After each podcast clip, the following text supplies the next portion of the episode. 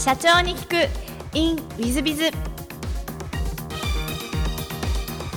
本日の社長に聞く in ウィズビズは株式会社 e マー代表を取ります名倉隆様でいらっしゃいます。まずは経歴の方をご紹介させていただきます。昭和37年浜松市生まれ。えー、天真爛漫な性格により浜松の高校に通わず大阪にある PL 学園の夜学に修学。平成6年2月より名倉ルーフを創業。平成15年、えー、有限会社にしそして平成22年株式会社へ組織変更され、えー、ていらっしゃいます。本業はあ瓦屋根工事業、えー、現在は包括事業を手掛けていらっしゃいますフランチャイズ本部の社長様でいらっしゃいます。名倉社長様よろしくお願い申し上げます。お願いいたします。あ最初のご質問なんですがご出身浜松ということで小学校時代はどんな少年でいらっしゃいますか？勉強はしなかったですよね。おふくろも勉強なんかするより早く寝なさいよというようなおふくろでそこで天真爛漫になっちゃいましてねやりたいことばっかりやってました。なんかガキ大将とかそんな感じですか？ガキ大将に使われる方ですよね。そうですか。手先です。手先でえっと中学校時代はどんなあのご少年でいらっしゃったんですか？中学校時代は剣道部で一生懸命やってましたけれどもまあ、途中からよその道行っちゃいまして、えー、学校はあんまり行かなくなりましたね。給食を食べに行ってまた遊びに行っちゃったりそんなんで高校行けなくなっちゃいました。あのやっぱりガキ大将グループかなんかそうですね。わかりました。で高校は夜学ということなんですがお昼間はもう働き始めていらっしゃったんですか？そうでしたね。あの私はねその学校行くまでに夜学っていうのが分からなかったですよ。おふくろに騙されていきましてね。行ったところが PL 学院入れてくれっていうので喜んで行ったんですけど行った瞬間に作業服と長靴とヘルメットをいただきましてねなんだこれと思った時にあんた昼間働いて夜学校行ってくれと。いうことで日光建設っていうところで4年間働きました。じゃあ、えっと、もう中学出たらすぐ働く。そうですね。夜は PL 学園で学ばれるそうです。で浜松から大阪の方に行かれた感じそうです。なるほど。あといわゆる寮とかそんな4年間寮生活でまだ15歳っていうと子供ですんでね仕事終わって学校行って帰ってきて10時ぐらいだったんじゃないかなと思うんですけども東の空を見ると帰りたかったですよね。なんかその当時の思い出なんてございますか？まあいろいろありますね。まだ本当子供ですんで、えー、大体に肉体労働でしたね。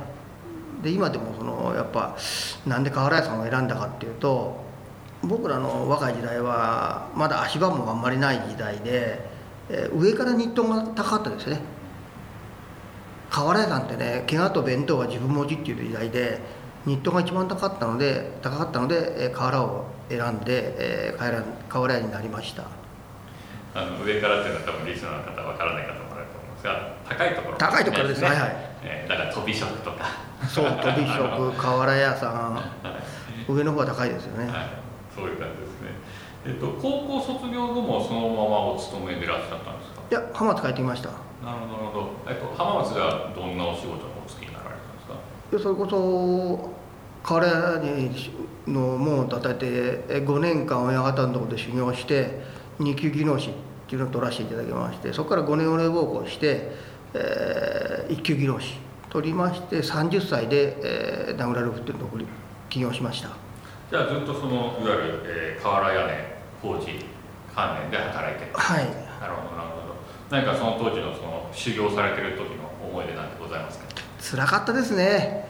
あの本当に小僧ですのでそれと今みたいにあったかくないので冬の寒い時なんか瓦っていうと当時はこう泥を上げて泥で置いて瓦を並べていったんですけどもそれが夏はいいんですけど冬に硬いっていうと水まいて、ね、足でくちゃくちゃ踏んで寝なきゃあかんですよ。そういうのはつらかったですね。いやもうちょっと修行は大変だったということなんですがあの創業しようとかこう独立しようというのはもう当初から狙われてらっしゃるそうですよね。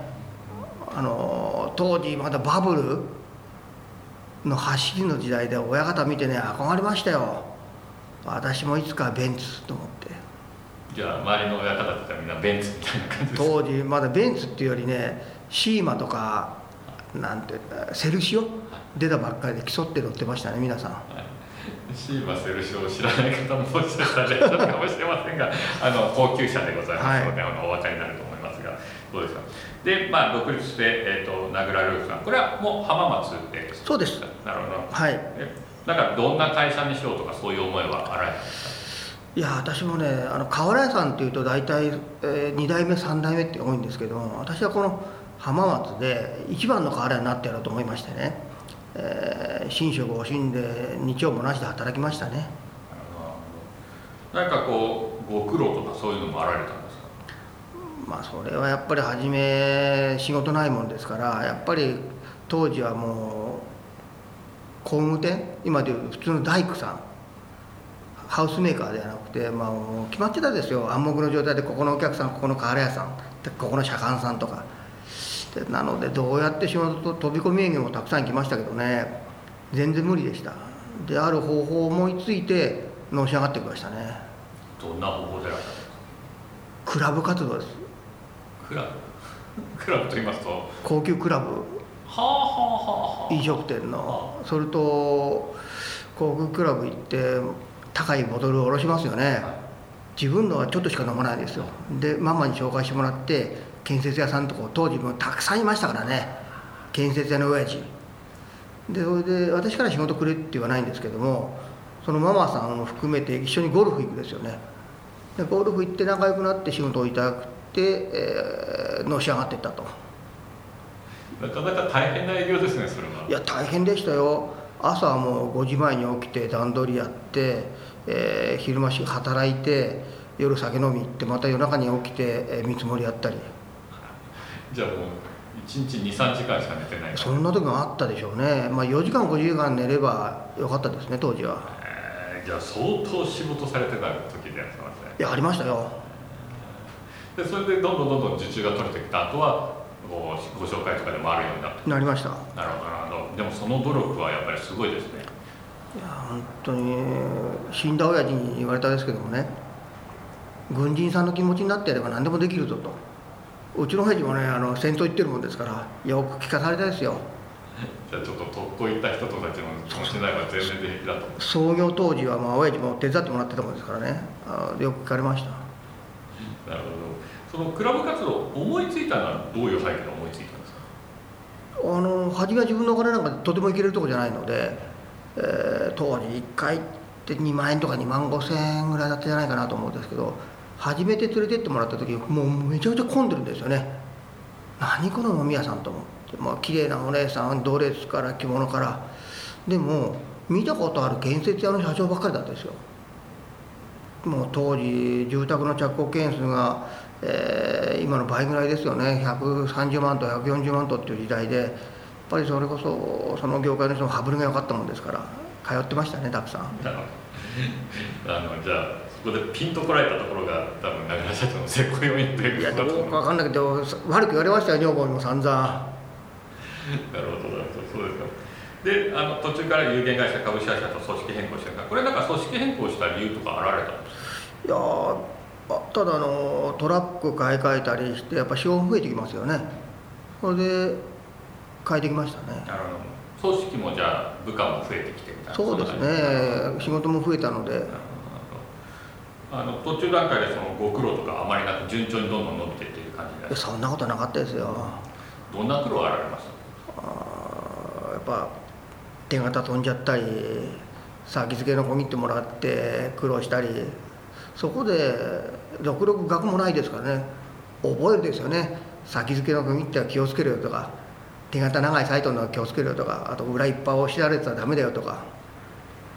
当時はやっぱりまだ手形とか多い多い当たり前でした。あそうですか。やっぱり建設関連ですからね。今まで一番多くこう何でしょう。持ち出したというか手形で失敗したって金額的にいくらぐらいだった手形手形そんなないですよ。500万ぐらいじゃないですかね。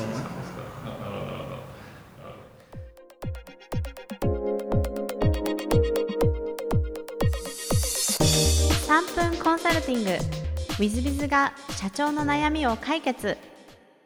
本日の3分コンサルティングは S 社長様不動産業でいらっしゃいます。えー、現在営業部門は3名ずつの2チーム AB チームを動かしています。それぞれチームリーダーは30代前半の男性ですここに1年、えー、ずっと A チームが業績を上げており B チームは低迷しています。両チームのリーダーの指導ぶりを見ていますが大きく違うものは見出せません。B チームリーダーは低迷続きで口数も少なく雰囲気も暗くなってきました。どうにか B チームには頑張ってほしいのですがどこから手をつければよいのか悩んでいます。リーダーに対する指導とアドバイスをいただければ幸いです。まあこういう場合はですね社長さんが B チームに入り込んで一緒に B チームを盛り上げていくというのをやられるのをお勧めしたいなと思います。私もですね、えーと、マネージャーが急に辞めることになってサブマネージャーを関東支店のサブマネージャーを引き上げてえー、マネジメントやらした時があるんですがその時は私自身は、えーと、東日本の責任者ですね北海道東北関東そして首都圏の4チームを持ってたんですが関東チームにだけ入り込んでですねほぼ8割方そのチームの時間しか割かなくてですね、えー、その関東チームのサブマネージャーをマネージャーに引き上げマネジメントのサポートしました。実際サポートというか私がやってる感じです。なぜならサブマネージャーには全く分かってなくてえー、例えば管理表に、えー、ここの企業どうなってるって聞くとですね、えー、そんな企業載ってないんですけどっていやいや日報で誰々が書いてただろう。えそんなのありましたっけ？お前日本毎日ちゃんと部下の読めって言ったような、えー、読んでるつもりなんですが。ってこんな感じですね。私は北海道から首都圏のチームまで日報を全員分読んでてまあ何人いましたかね60名ぐらいの日報を全部読んでて頭に入ってて彼は、10名ぐらいの部下の日報を8名ぐらいかなの部下の日報を読んでて頭に入ってないんですね。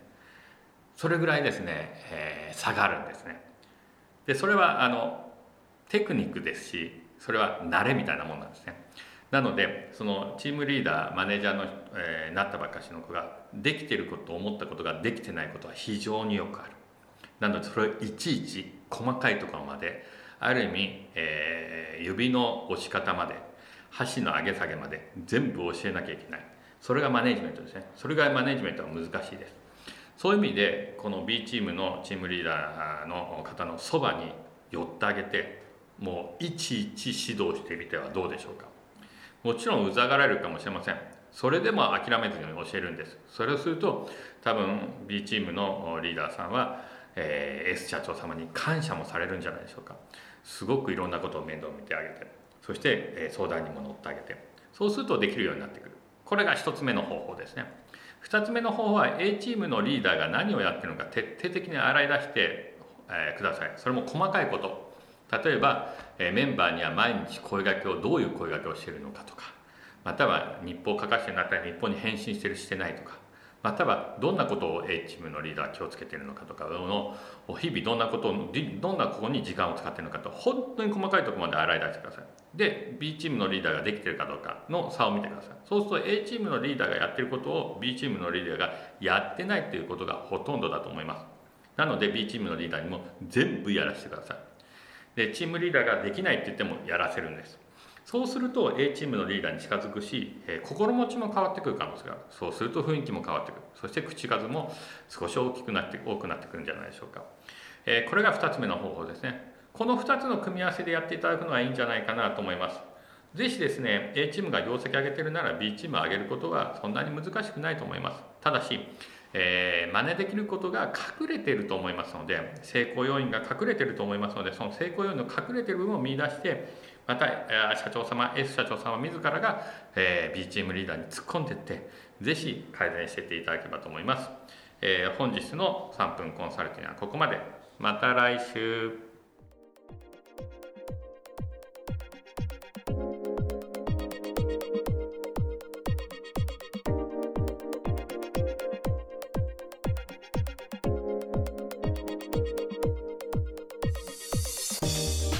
本日も社長に聞く in WizBiz をお聞きくださり誠にありがとうございました、えー、この番組は2017年1月から毎週配信を続けております。これまでにたくさんの成功社長成功経営者のインタビューをお届けしてまいりました。その内容は全てテキスト化いたしまして私ども WizBiz が運営するウェブサイト経営ノートでも閲覧いただけるようにしております。音声だけでなく文字で読み返すことで新たな発見や気づきがあり皆様の会社経営に役立つヒントがきっと見つかるのではないかと思いまして、えー、サイトの方にもさせていただいてます。ぜひネット検索で経営ノートスペース社長インタビューと入力いただき経営ノートのサイトをご覧になっていただければというふうに思っております。本日の社長に行く e ムイズではここまで。また来週。